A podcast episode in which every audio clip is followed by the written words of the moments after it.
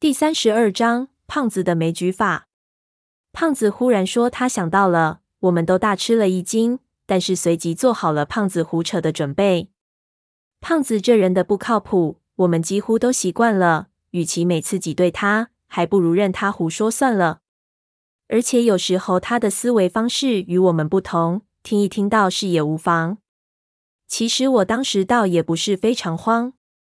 因为还没有到真正弹尽粮绝的时候，只不过有这几具尸体在这里，心里难免会有点不好的东西。事实上，像我这样的人，面对这种智力上的挑战，心里甚至还有一点庆幸。这是在比遇到若干粽子轻松多了。潘子和我想法一样，没当回事情，随口问胖子道：“什么？你可别胡扯啊，老子们没功夫。”胖子凑到我们身边，却是对潘子道：“你他娘的，就是歧视我！老子哪一次乱七八糟了？这一次我想到的绝对关键。”潘子打了个哈哈道：“就你那小脑子，你说你想到了什么？”胖子这次却出奇的认真，正色道：“其实也不是关键，我刚才是灵犀一动，想到海底墓里的机关了。你想，当时我们也是想的很复杂。”但是事实上，事情多简单。我就琢磨这一次是不是也是想太多了，而且让海底墓穴里的机关搞得先入为主了。一遇到这种事情，就想着房间会动啥的。也许这里的问题根本就跟墓室就没关系，这里就是个普通的墓室而已。潘子咧嘴道：“胡扯！要是普通，老子怎么走不出去？”我看胖子没说完，知道还有下文。就对潘子摆了摆手，让胖子继续说下去。胖子道：“其实事情就是很简单，你们想啊，如果这条道和这个墓室一点问题都没有，可是我们还是一直都走不出去，那问题出在哪里？肯定是出在我们自己身上了啊！”这一下，我和潘子都愣了。我说：“你是说，这里的死循环是我们自己出了问题？”胖子点点头道：“虽然是什么问题，我们还不知道，但是差不离。我是想，是不是我们被那些壁画催眠暗示了？或者这里干脆有什么致幻气体，我们都中毒了？我就知道有一种蘑菇，吃了后方位器官错乱，自己一直在转圈，但是不知道。胖子和我说过，以前他小时候猎熊的陷阱就用这种毒蘑菇。”中了招后，拿熊就一直转圈，直到累死。我一下子陷入了沉思，潘子也不说话了，皱起眉头开始考虑胖子的话：是我们自己的问题吗？如果是这样，那事情的棘手程度就完全不同了。不过我略微考虑一下，就感觉不是很对。事实上，胖子的说法很有启发性，也许事事离他说的很就近。但是却有一个很致命的不合理，就是我们自己的感觉。中了毒的人会是我们这样的样子吗？我不是没中过毒，中毒的人肯定会有强烈的不适反应。而催眠，我一直不是很相信这种东西，因为它的针对性太强了。说胖子容易催命倒是可信的，但是我和潘子实在不太可能。但是如果还是回归到奇淫巧术的范畴来，的确很难想出什么东西。其实刚才我构想了大概十几种方法，其中有两三种建筑结构完全可以实现这样的布局，但是这几种方法的要求太高了，就是说必须要有绝对的前提，比如说三个人不许一起行动，我们行走的速度必须固定等等。汪藏海绝对不会设计这样低成功率的陷阱。我突然先道自己是不是太错了一点？想着汪藏海是多少年前的人了，为什么咱们一直以来就一点上风也占不到？我们一下子各自思考问题，都入了定。胖子看我们听他说完就不说话了，一下子也不知道怎么办，只好继续装模作样的也沉思起来。后来也不知道怎么的，我越想越困，越来越疲倦，接着竟然睡了过去。不过大概只睡了三四个小时。迷迷糊糊的，其实也没有睡死，就听到胖子和潘子说话的声音，又给吵醒了。起来发现他们又在走那条墓道，顺子显然刚跑回来，气喘吁吁的，看胖子的脸色，显然结果还是一样，并没有进展。我揉了揉眼睛，问他们在干什么。胖子说想了半天也没有头绪，不如试验也好。他们刚才让一个人闭着眼睛在前面走，另一个人在后面看着，两个人用绳子连着，看看会不会走到一半，那个睁着眼的人会忽然转身。我听着不寒而栗，这简直是让人崩溃的试验方法。也亏得这几个人神经大条，要是让我这么干，鬼知道走到一半，那绳子另一头拉着的还是不是原来那个人。不过最后走下来的结果还是一样，不管是蒙着眼睛还是闭着眼睛，都是感觉自己走的是直线。但是两个最后还是走回了这个墓室，因为顺子是闭着眼睛那一个，所以走得格外吃力，脸色惨白。几个人又坐回到自己的座位上。都是唉声叹气，我让他们省点力气。其实这样盲目的试验，反而会导致思维的中断。接着事情又回到我睡觉前，我们又开始毫无意义的讨论起来。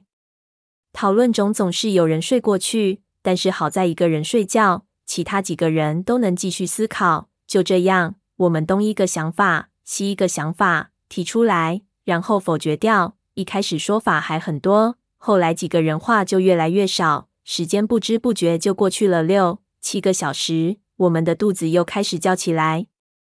最后，胖子点起一支烟，想了想，对我们道：“不行，咱们这么零散的想办法是很浪费时间的。我们不如这样，我们把所有的可能性全部都写出来，然后归纳成几条，直接把这几条验证不就行了？”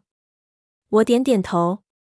其实说到最后，很多问题我们都在重复的讨论，几个人都进入到一种混乱状态了。他在金气铺满的地面上整理糊一块石头面，然后写下来几个数字：一、二、三、四。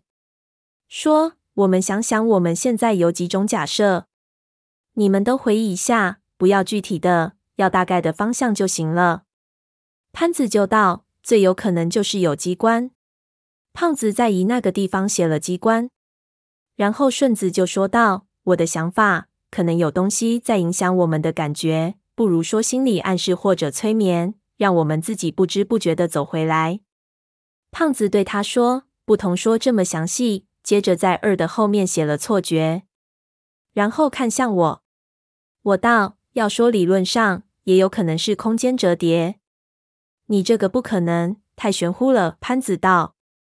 胖子道：“不管，有万分之一的可能性，我们就承认，我们只是列一个备忘录而已。”说着也写了上去，然后自己说：“也有可能有鬼。”说着写了个四，有鬼。你这样写出来有什么意义？潘子不理解地问。胖子道：“你们念的书多，不懂。老子读书少，凡事都他娘的必须用笔写下来。但是这样有个好处。”不如说有几件事情你可以一起做，你事先一理就能知道，可以节省不少时间。咱们不是只有两天了吗？还是省着点。对了，还有五吗？谁还有五？我看了看这四点，这确实已经包括了量子力学到玄学到心理学到工程学，四大学科都齐了。第五点一时半会儿还真想不出来。我们刚才的讨论。其实也只是讨论一和二，三和四简直就是不可能的吗？胖子看我们都没发音，道：“好，咱们先来验证一和二，这两点正好可以一起处理。你用什么方法验证？”我奇怪道。事实上，我们能做的试验大部分都做了，但是因为墓道过长的关系，很多试验其实都没有用处。胖子突然笑了笑，其实我刚才想到了一个好办法。要证明到底是一还是二影响我们，估计是不可能的。但是要证明不是，还是有办法的。你看好吧？我看着胖子得意满满，大有成竹在胸的感觉，顿时觉得不妙。这家伙是不是有什么打算了？只看他拾起地上的步枪，对我们道：“这条墓道大概一千公尺到两千公尺，五十六式射程是四百公尺，但是子弹能达到三千公尺外。我在这里放一枪。”看看会有什么结果。我一听，顿时就醍醐灌顶了，心里哎呀了一声：“这天才啊！如果是因为我们自己感觉上出问题，那子弹是没有感觉的。木道能够影响我们，但是影响不了子弹。如果这里的情况用常理还可以解释，那么子弹必然会消失在墓道的尽头，不会回来。这个试验之完美的地方，就是子弹的速度。这么短的墓道，二三秒之内，子弹就能完全走完，没有任何的机关陷阱可以在这么短的时间内发挥作用。但是如果这里的情况真的超出了常理可以解释的范围，进入玄学的范围了，那么子弹就会像我们一样，在笔直的墓道中超越空间而一百八十度转向。简单而漂亮，非常符合科学精神。我实在有点惭愧，为什么我这个大学生想不出这种办法来？不过一想，这一招也只有他这样的人才能想得出来，这是最简单的逻辑思维。要判断是不是有错觉的影响，就要我不会受错觉的影响的东西。要找东西，就要就近找。三段示意考虑，马上就出来了。这个办法也并不复杂。我突然就感觉到了，汪藏海可能遇到对手了。像他这么处心积虑的人，可能就怕胖子这种单板的思考方法，任何诡计都会被最简单化。胖子说做就做，我们跟了过去。他走到墓道里。拉上枪拳，就想对着墓道开枪。我忙大叫：“等等，怎么了？”他问道。“不要这样。”我道。“如果，我是说，如果这里真的邪门到那种地步，那你开枪出去，几乎是一瞬间，自己就会中弹。”胖子的脸色变了变，显然他刚才认为其实一和二的可能性很大，根本没有考虑到三和四会不会是真的。不过给我一说，他就点了点头，把枪往边上挪了挪。子弹是抛物线，子弹如果射回来，应该落在枪口偏下的地方。我们全都躲在门口，还没做好心理准备，胖子突然就开枪了，砰一声巨响在墓道里炸起，接着是一连串回音，但是几乎就是同时，我们看到木门剧烈一抖，炸起了一连串灰尘。我脑子就嗡的一声，心说不妙。忙探头一看，胖子僵直的还是维持开枪的姿势，但是他的枪下边五六公分的地方的门上出现一个弹孔，炸起的烟雾还没有散尽。